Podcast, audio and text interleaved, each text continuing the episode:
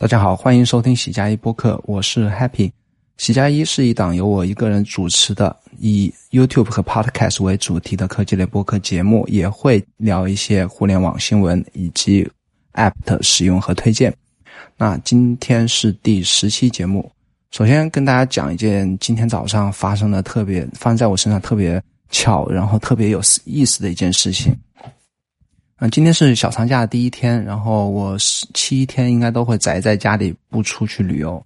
然后，所以我老早就计划好了，七天要干一件比较有意义的事情，就是我会每天只要不下雨的话，我会每天早上去跑个十公里。然后，一方面是想继续把体重减到目标的体重，然后也是想打破我在 Nike Run Plus 上面的一个记录。然后有它有一个勋章是。一个月要跑到八十公里的这样一个勋章，然后我一直是没拿到了。我想这七天反正不上班，我每天早上先拉个十公里，然后后续慢慢再补，应该是能够突破这样一个拿到这样一个勋章。所以说，那虽然天气预报说今天、明天两天都会有雨，然后早上我五点半醒来之后发现，哎，好像还没有下雨，就赶紧换上衣服出门到对面的小学去跑步。然后五点半开始跑的时候，天蒙蒙亮，里面已经有。啊，很多老头老太在里面已经开始在慢走、快走啊，或者跑步。然后跑了一会儿，发现才进来有一个年轻人啊，带着 AirPods，然后在我后面慢腾腾的在跑。然后大概过了一个小时吧，十公里跑完之后呢，我就拍一张照片，然后嗯，在 Nike Run Plus 上里面就分享到推特，然后然后我加了一篇呃，加了一句话就说啊。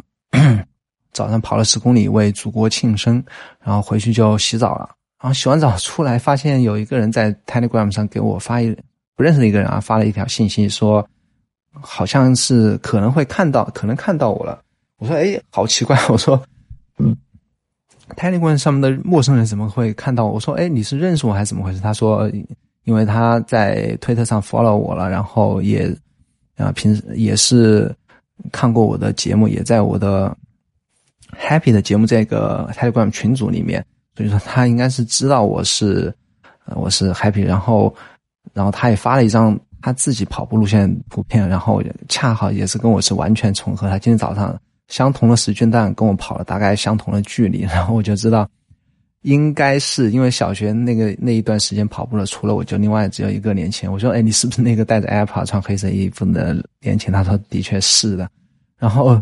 我的推特 follow 是非常少的，虽然看我视频的人和听播客人会比较多一点，但是这样一个非常小的群体，然后他也恰好在我的那个只有二十个人的 Telegram 群里，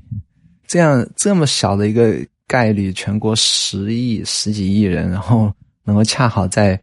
某一天的早上，然后跑步，然后恰好他也看看到我发的推特，我觉得这简直是巧合到不可思议啊！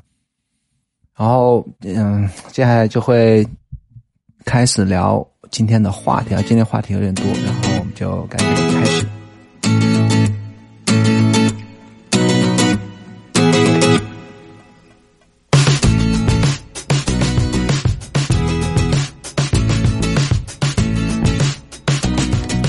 先说一下 Day One 这个日记类 App 最近更新的一个比较重大的功能，叫做 The Temp，叫做 Templates，就是模板功能。那 Day One App 如果有不知道的听众的话，它其实 Day One 是一个在苹果生态系统里 iOS 端和 Mac 端都有的一个 App，然后是很多年了，一直是日记类 App 中的 Number One。它自己也自称是 The Number One Journal App，在它的官网上也是一个。很大的标题，他也是对自己这样一个日记类 App 老大的这样一个地位是非常有信心。当然，呃，国内外基本上提到日记类 App 的，也都是绕不开 Day One 这样一个 App。然后，它最近的这次更新的退出的这个 Templates 这样功能呢，其实是很多其他日记类 App 都已经有的，或者说是已经以此为卖点的一个功能，就是说。那之前的 Day One 就是你如果新建一个日记的话，是给你一张白纸，让你在里面随意的记录。然后，呃，如果有了 Templates 这个功能呢，就是说你可以用它预设的六个 Templates，或者说你自建 Templates 在里面添加一些问题或者一些分类的类别，记录日记的一些类别，就是说让你呃有的放矢，或者说自问自答的这样一个形式来呃更容易的梳理你记日记的一个思路。那我一开始试用了一下，看了一下它自带的这六个模板呢，其实不太适合我记流水账的一个习惯，我自己就 记了。呃，自己创建了一个模板，然后，呃，大概有六个问题，分别是你今天心情如何？你今天去了哪？你今天见了谁？今天开心的事情和今天不开心的事情，基本上也是我平时记流水账会记了几个，会会，呃，聊到了一些一些内容。然后今天恰好在看 RSS 文章的时候，发现，嗯，The Sweet Setup 这样一个网站，它聊到了。最新推出的这个模板功能，然后他也写了一个文章，叫做说设置 setting up gratitude journal day one，就是在 day one 里面创建一个叫做感恩的日记模板。嗯，其实创建这样一个模板是很简单的，你只用他说建好一个 template，然后题里面只有一个问题是 What are you grateful for today？就说你今天有什么值得感谢的事情。那为什么要做这样一个模板呢？他其实讲的观点还是我觉得读完之后还是很认同的，就是说他引用了一个在呃 gratitude 这样一个方面的一个专家，很厉害的一个博士啊，这个叫 Robert Emmons 这样一个人，他在他的书很有名的一个书叫做 Thanks 这样一个书里提到一个。关于感恩的一个观点，就是说，你如果一个普通人，他经常在生活中实践感恩，就是说喜欢、愿意去感恩的话，那或者实践一个感恩的人生观的一个态度的话，他会比普通人有百分之二十五的 happier，更比普通的人会有四分之一的更高兴活了生活的一个状态。那基于为什么会有这样一个结论呢？它其中一个。最主要的观点就是说，the gap versus the gain，就是说什么叫 the gap 和什么叫 the gain 呢？这样一个观点就是说，啊，如果把人分为三个阶段，现在的你和过去的你，以及你理想中的你，就是未来的你，你想达到的你，这样把人分成这三个阶段的话，那 the gap 就是啊，就是说你如果是。更，你这个人会倾向于把你所有注意力和你的精力都花在的 gap 上，就是说来怎么实现从现在的你到达完美目标中的你的这样一个一个差距的一个状态的话，如果你整个人都是啊倾向于呃如何实现的 gap，你永远是一个焦虑的一个不满足和一个恐慌，或者说一个。永远是在一个处于一个追逐的一个状态。那么，因为你哪怕你有所成就或者有所收获，因为那个完美的你是永远会在在你一个达不到的一个状态。那么，你整个人生会是这个焦虑的状态，是肯定是不会一个很永远是会有一个挫败感的生的，因为你收获了，你会有会有更多的目标，金钱上或者事业上。或者说任何一个方面的话，你是不会轻易的得到满足。那相对而言的，the gain 就是说，如果你把一部分注意力或精力放在了过去的你和现在你的比较之中，然后你看看你收获了什么，收获什么成就，然后现在拥有什么，不管是亲情、友情、爱情，还是家庭，还是事业。如果你能每天从呃回顾一下你的收获或者你的你的已经达到了成就，那么你这个这个是 the gap versus the gain。你如果在注意力更放在 the gain 上面的话，你的人就像最开始讲的，会有百分之二十五的 happier。那这也是为什么他提倡我们去建一个 the gratitude 感恩的这样一个模板。那么基本上我也很认同这样一个观点，所以说我就在。我的现在日记里面，我把那六个问题换成了三个问题，然后最后一个问题呢，其实就是你今天感恩的事情。嗯，其实我之前也一直，呃，知道西方人是喜欢动不动就感恩，包包括他们的宗教信仰的一个出发的话，还是他们的一个习惯也好，他们是喜欢倾向于感恩这样做感恩的这样一件事情。然后，这好像是在我们周边，我们中国人或者说华人那个生活方式或者说思维方式上比较少的一个一个习惯吧。然后，我决定我也来试试，每天能够记录一些值得感恩的事情。接下来聊到 Day One，恰好呢，昨天在我自己创建的一个 Telegram 一个群里，一个讨论日记的一个讨论笔记的一个群里面，有有朋友在问，他说我想选择一款日记类的 App，然后有现在有个三个待选，一个是 Day One，那么一个是卡片日记，一个是格致日记啊，在征询群里面朋友的意见，然后我其实我很直接的就讲了，虽然出发点是可能是以。一方面考虑是我自己在用啊，然后自己是老用户；一方面也是有我自己的分析和考虑吧，我就直截了当了推荐的 Day One。然后我的理由也是，就像我刚才讲的，是比较直接，就是说，啊，我更倾向于用国外的，呃，历史比较久一点的，然后成立时间比较久一点的，或者有团队在支撑的，然后口碑比较好的 App，嗯，而不太倾向于用国内的一些。新进的一些 App 成立时间不久，或者或者说团队比较小，或者说哪怕是团队大吧，我也不太倾向于用国内的 App，因为国内的在隐私保护以及数据安全以及以及对用户的一些尊重程度上来讲，我觉得都是跟国外的一些 App 是不太能够相提并论的。呃，说的更夸张一点，就是一些国内 app 随时都有仓库跑人，或者说的一些数据丢失和或者说隐私泄露的一些很致命的一些问题出现的可能性都是比较大吧。还有那位啊朋友，最后最终还是选择了卡片日记，当然也有他可能是学生身份，或者说刚毕业不久，有出于有经济经济上的考虑。来来做这样一个选择，因为卡片日记它的终身买断制费用是只有八十八元人民币，那这八十八元其实连 Day One 一年的费用的一半都不到啊。出于这样一个考虑吧，选择了这样一个日记卡片日记这样一个日记 app，我是没有使用过啊，我不知道它好或者不好，我也不会去啊评判它是不是真的有我刚才所说那些风险。但是我如果个人来选择的话。我哪怕是选用用 Draft 自己每天在 Draft 里面记完日记放到 Dropbox 这样一种，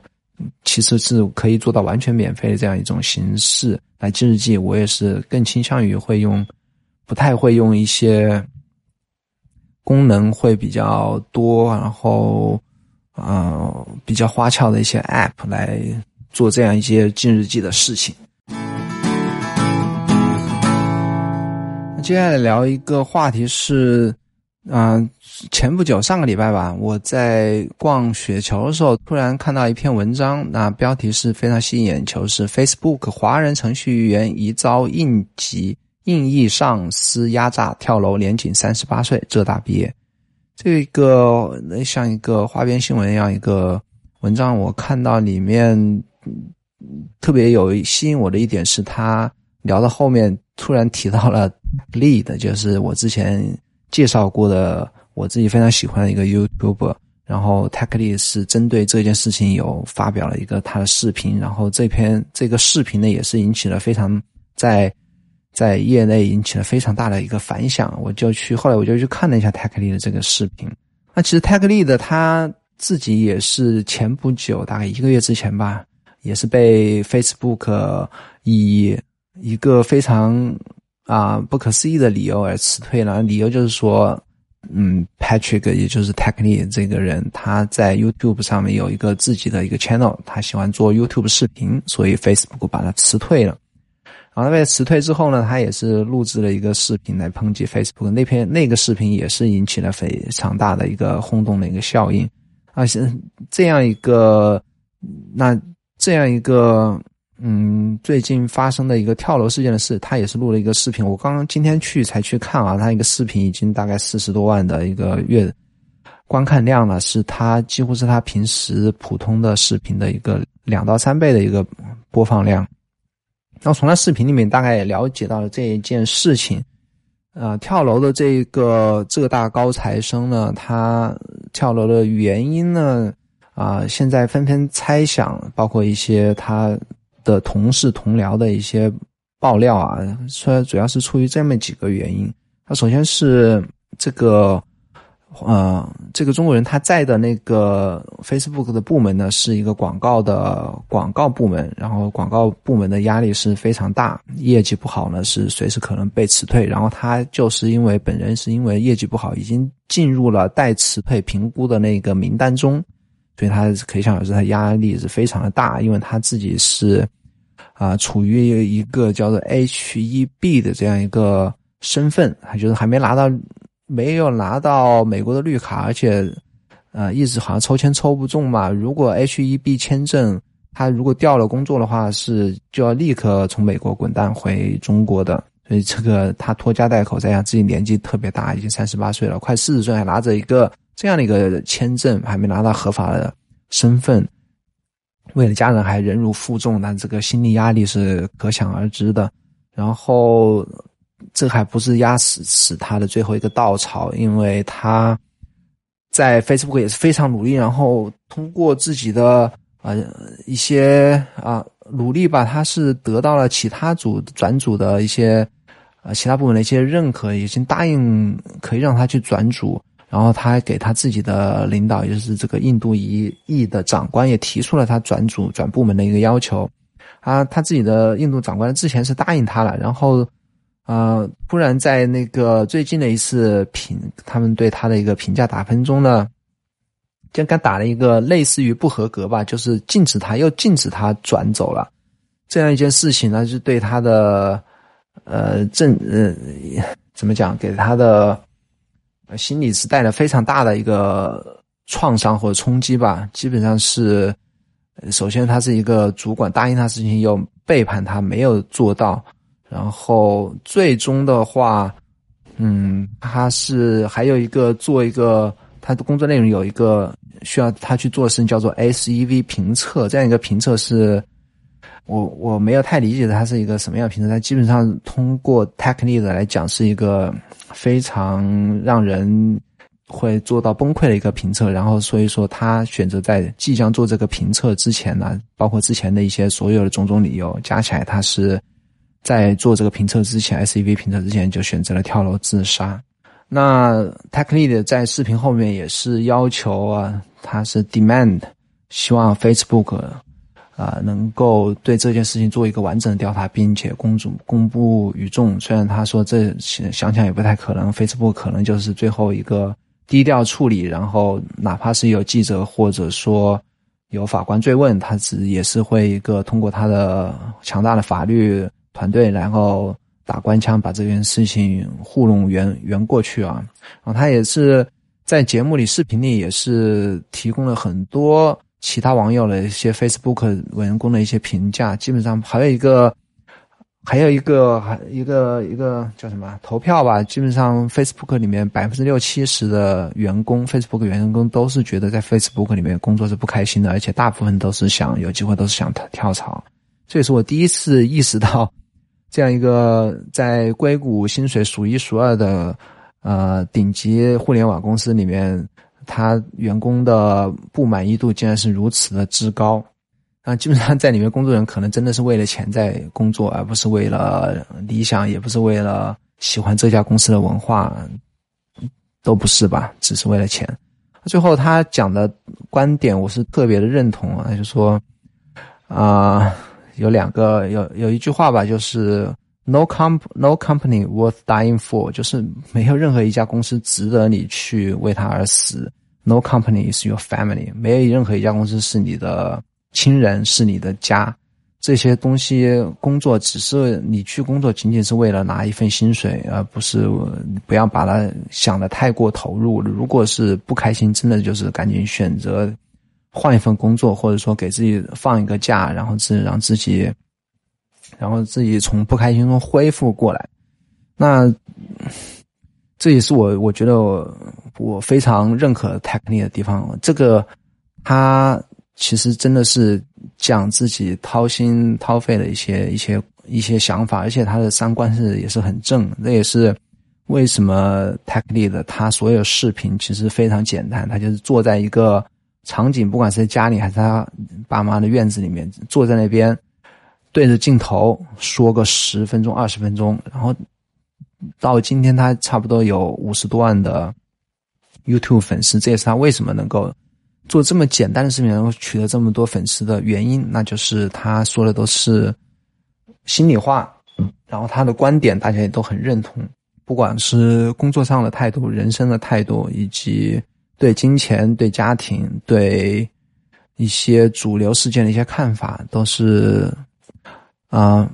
很有他自己的道理，然后大家也都非常的认同，然后也都是说的。不是那些套话，或者说冠冕堂皇那些话，而是说的比较是以以人性和以实际出发的一些一些观点的。这我也是，当然我也是很认同啊。我甚至花了大概呃二十多刀，忘记了二十刀三十刀，我买了他之前所有视频，也是也是一方面是支持他，一方面是很喜欢他的观点，从从想从他的其他视频上也学到更多的东西，然后。其实接下来说到那个自杀这件事情啊，我觉得结合我刚才讲的 Day One 的那个 The Gratitude 这样一个一个观点，就是说你还是要从啊工作压力中要跳脱出来，然后想想自己的家庭，也想想啊多把注意力不要放在放在放在工作上吧，放在或者放在你想达到的事情上。那就像这样一个高材生啊，你他首先是国内浙大毕业，然后在美国也是读到了读到博士，然后有家有口，有有妻子有小孩，然后能够在美国这样硅谷的顶级公司工作，已经是常人可不可及的一个契机的一个非常高的一个高度了。哪怕最后万一从 Facebook 离职，然后没办法回到了。国内，我想他之前的收入，包括他的积蓄，哪怕他的精力在国内再找一份高薪的工作，是应该是完全不成问题的。这也是刚才讲的 the gap versus the gain。你要想他自己的 gain 已经收获了什么，不要成天还想着一定要达到什么。如果达不到，就是一个挫败到可以为了这样一家公司一个一个。一个不讲理，或者说一个黑心眼的一个上司，上司而去自杀，而去毁掉自己的一生，毁掉自己的家庭和自己小孩的一个人生的一个代价的上来讲是非常不值得的。这也是这件事情让我想到了七呃呃，我最近在看的一本书啊，叫做《高效人士的七个习惯》。这本书其实十几年前在中国都是火过一阵子。那个时候我知道这本书，但是我没有去买来看，因为当时我认为这样一本书讲的观点无非是啊早睡早起啊，做事有条理啊，或者说一些一些一些老调常谈的一些废话。那直到最近我有空来抽空来捡起这本书来才看，才觉得突然有点醍醐灌顶，感觉它其实。从第一章就让我觉得非常的啊认同，也很也很震撼吧。第一个第一个习惯就是说，你一定要有 self awareness，就是说一定要有自我意识。你所有的外部环境并不是能决定，根本完全可以跟你的自己的人生态度或自己的高兴与否是完全是啊。不会有外部来决定，所有你自己的态度和心情或者想法，所有个人的你自我的意识是完全可以由你百分之百决定的。哪怕你处于逆境中、处于绝境中、处于嗯、处于啊身患绝症也好，是牢狱之灾也好，被冤枉也好，被虐待、被呃任何不公的待遇也好，你整个的自我意识在那一刻。在任何一个时刻，你都是可以完全由你百分之百控制的。这个也是我觉得，如果能够通过自己锻炼，然后真的能够在自我觉醒、自我意识方面能够锻炼出一个非常高的一个控制力的话，我觉得就不会有刚才讲的那个在工作上受到阻力而而选择自杀的这样一个情况来发生啊。当然，我这边虽然是说的有风凉话啊。嗯，其实我自己自己的经历呢，最近一两年因为工作压力越来越大，也是时不时的就会处于一个抑郁的状态之中啊。特别是我因为工作上处理的处理的业务内容涉及到了金额，时常会变得非常巨大，然后一些啊是不管不能称作失误吧也好吧，就时常会有涉及到很高金额的一些。交易或者说或者说处理会造成一些给公司带来一个非常大金额的一个动荡一个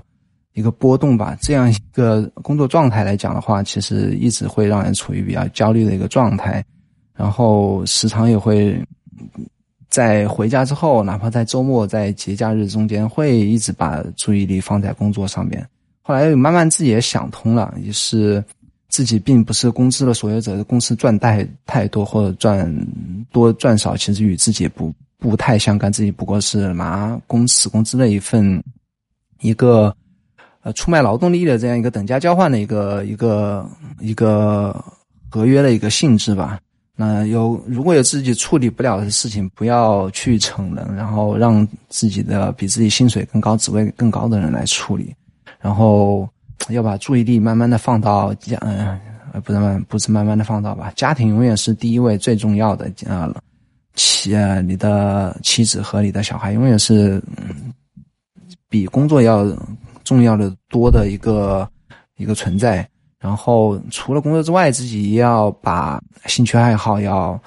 要也要丰富起来。然后这也是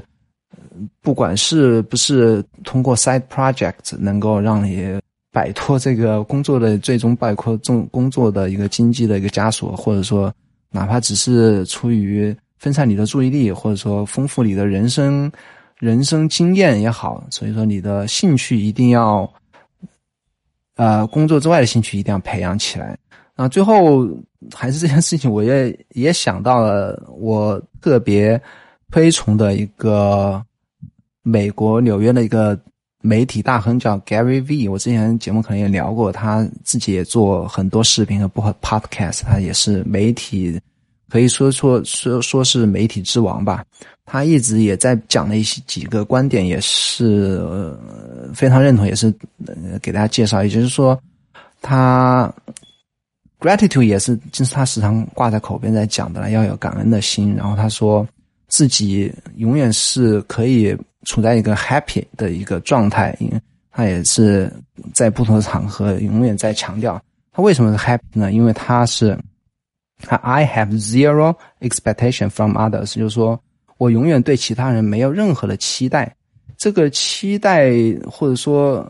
不是说我不希望其他人给予我什么，而是说这里还是强调了一个 self awareness 的一个一个一个能力吧，就是我。自己高兴与否，或自己我自己想做什么事情，想达到什么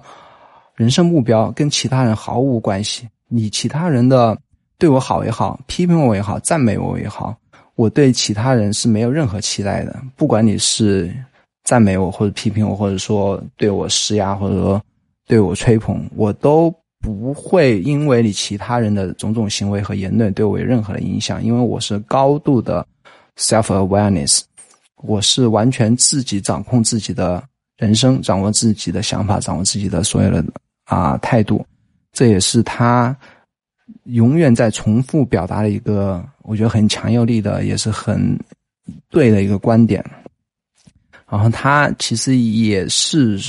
强调的一个叫 empathy 是什么？一个同理心，也是他经常挂在嘴边讲的一个单词。那甚至他最近创办的，他自己是做红酒出身的，然后他最近要创办一个互联网的红酒品牌，叫就直接把那红酒品牌的名字叫做 Empathy。嗯，他那所谓的 Empathy 呢，就是说，不管别人怎么样，你永远可以从别人的角度出发，然后为别人着想，也是也是他经常说的 kindness。他很强调的是，你要变得非常 nice，然后变得非常 kind。那怎么做到呢？并不是说别人扇你耳光，我还要朝你微笑，而是说别人为什么扇你耳光？别人如果是个 hater，他为什么会黑 hate 你？啊，他最近一次推文，我刚才翻那半天没翻到，但是我印象特别深的是，他永远对所有 haters 表示有最极大的同情心。就是说，你如果是一个 haters，你肯定经历了普通人没有经历过的一些事情，或者说你正在遭遇一些。能呃会导致你现在一个人生观一个态度的一些肯定是一些不好的事情。他所以说，当然他没说这么细了，但是我相信他说的那个，他对所有的 hate 表示非常极度的一个同情心的这样一个背后的逻辑，其实就是这个样子的。因为他平时一直在讲的 empathy 就是这么一个意思，所以。当然说了这么多呢，其实，啊，除了工作之外啊，工作、学习和生活中，然后其实，嗯，self awareness 和你整个人生观的态度，还是可以决定非常多的事情的。你，你怎么说呢？啊，就是这期播客的三个标题的那三个单词吧，包括我刚才讲 day one 的说的那个 gratitude。self-awareness 和 empathy 这三这三个东西，如果理解的很透，然后实践的很好的话，我相信可以被避免很多悲剧，然后会也会让自己的生活和工作，然后然后有更好的平衡。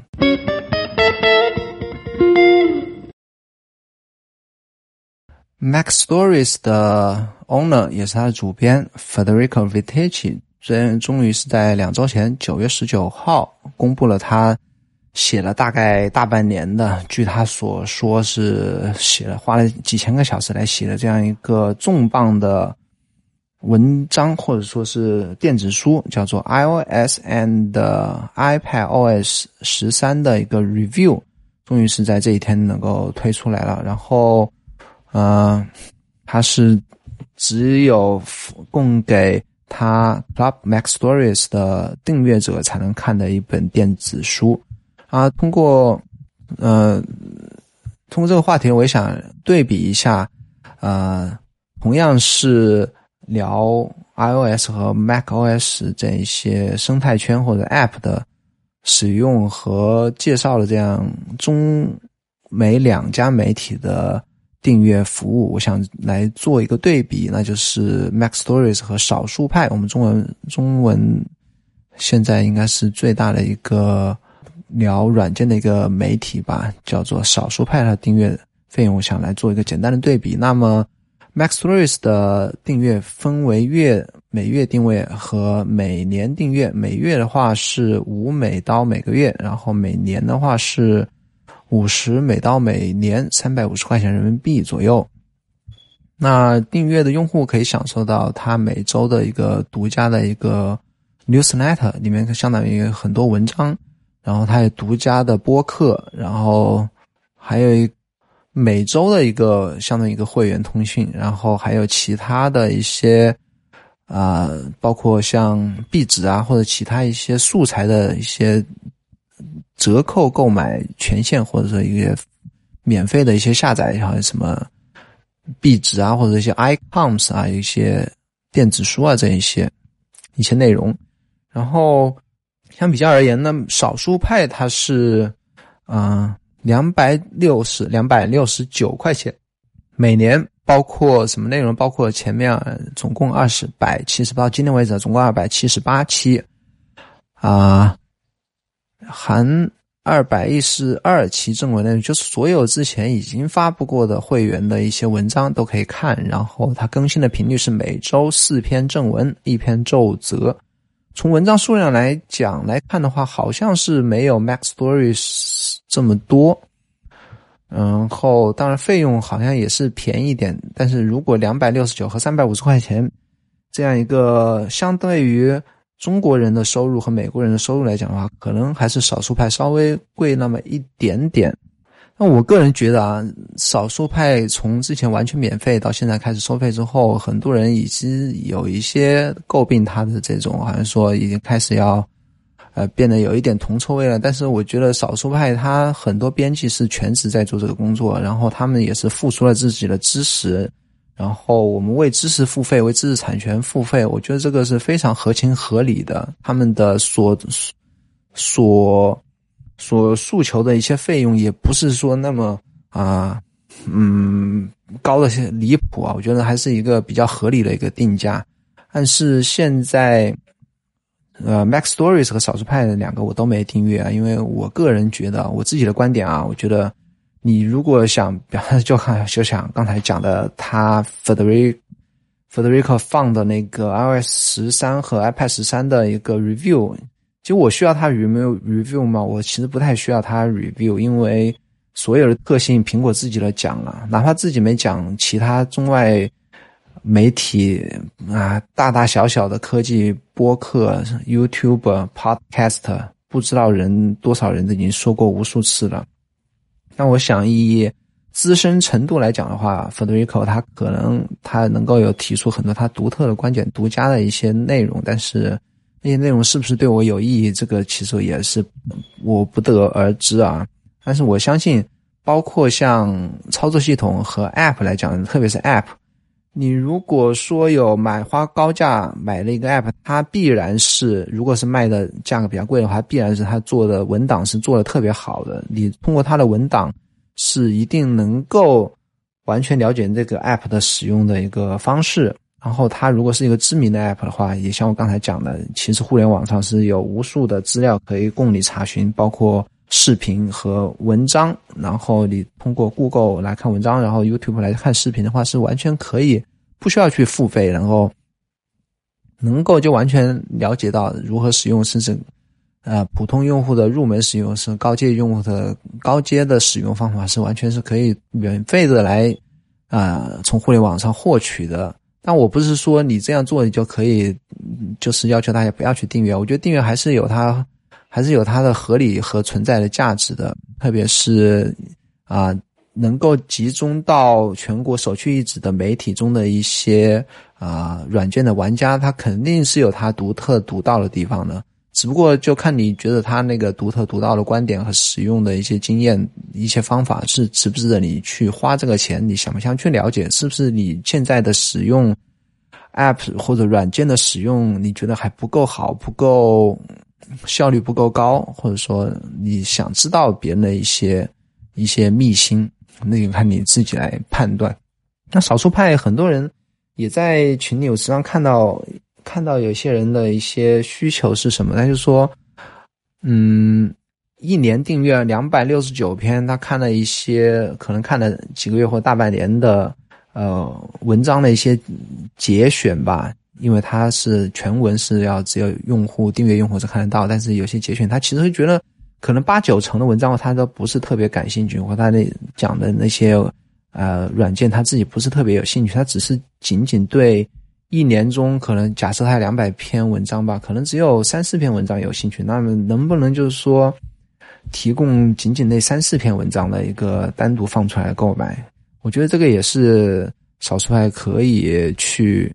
去去考虑的一个付费模式，当然这个费用不不能弄得太低了，不能完全是，如果你一年一百篇文章，你就把 两百六十九除以一百，那这样的话，其实根本就不会有人去订阅你的订阅你的那个全年的一个服务，应该是把我觉得那个。平摊下来的费用乘个十或者二十是合理的。如果一年是两百六十九块钱，你如果想看里面一篇文章的话，我觉得是二十九或者说三十块钱，我觉得是这样一个是对家对大家或者对少数派来讲都是一个一个公平合理的一个。那其实今天还准备了其他的话题，因为现在时间看起来又是有一点点超长，那么就包括像。The Sweet Setup 最近推荐的一些科技类播客，我想给大家呃挨个的介绍一下，包括还有一个最主要的话题就是 RSS 的历史以及相关的应用，以及我是如何啊看和使用 RSS 阅读的这样一些话题，我觉得还是放到下一期，我也会在十一之间找一天来继续录这些话题。那么今天的话。最后聊聊两件事情是关于我自己的。首先是一个，呃，我在前天周六，大概是三四天前然后晚上在上网浏览网页的时候，突然 iPad 放在旁边，然后跳出来 Spark 这样一个软邮件客户端跳出来一个提醒，然后我看了眼睛瞄了一眼，然后就有一点很吃惊，他是说我啊。是 Patreon 这样一个网站，他提醒我，我现在收获了第一个 Patron，就是资助者或者赞助者。然后什么是 Patreon 这一个网站呢？它是一个，它其实是一个呃内容创作者和他所有支持者一个互动的一个平台，也是。呃，供内容创作者进行群众募资的一个平台，它让创作者向赞助者以每件作品或定期获取资金，也是创作者同赞助者互动交流的一个平台。啊，说白了就是说，你在 Patreon 上可以以固定的一个金额来每月向我或者其他内容创作者来付一笔很小的一笔赞助啊，然后可以。通过 Patreon，然后得到那个内容创作者为所有赞助者提供的独家的一些内容，或者说在上面跟赞助者互动。当然，最主要是你是因为喜欢内容创作者的内容，然后对他们表示一种啊鼓励和支持，然后希望能够让这些创作者能够继续把啊优质内容继续做下去，把这件事情坚持下去。这样，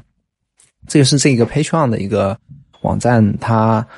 它开创的一个初衷和它运营的一个整个的一个概念一个理念吧。Patreon 我是老早知道，但是很多 YouTube 或者 Podcast 都有这样一个 Patreon 自己 Patreon 的账号。我是也是好久一两个月之前吧注册了，就摆在我的个人网站最下面，因为我还不觉得自己的内容有能够足够好到可以让自己去拉一些赞助者，或者说。啊，厚脸皮的去推销自己，让大家去成为我的配创这样一个程度，这还没有好到这样一个程度，所以说我是把它放在角落非常不起眼的一个地方，而且我自己的配创的主页其实都没有来得及更新，还是一个非常的一个 raw 的一个状态，呃，连我主页的介绍都没有好好的去写，然后真的没想到能够有。听众或者说有我视频的观众能够愿意成为我的陪创，那我在这里要再次感谢一下这位叫做 Panda King 的一位朋友，非常非常感谢你这个成为我陪创的这个举动，对我来讲是意义特别特别重大。然后我觉得从那一刻开始，我是真的是有必要有动力，好好的把自己的播客和视频这样一件事情，好好的把它。更完美、更高效、更坚持的把它做下去。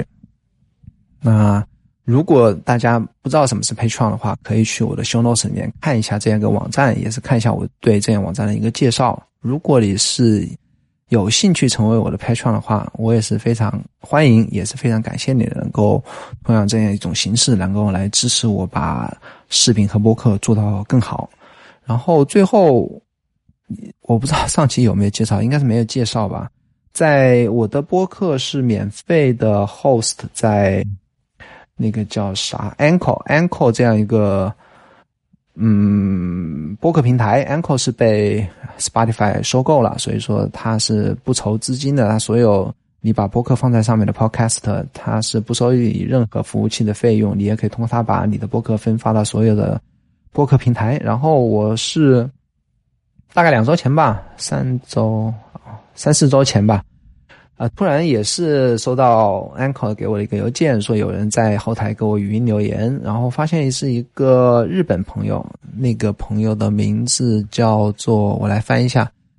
他给我留言是直接讲了两句日文，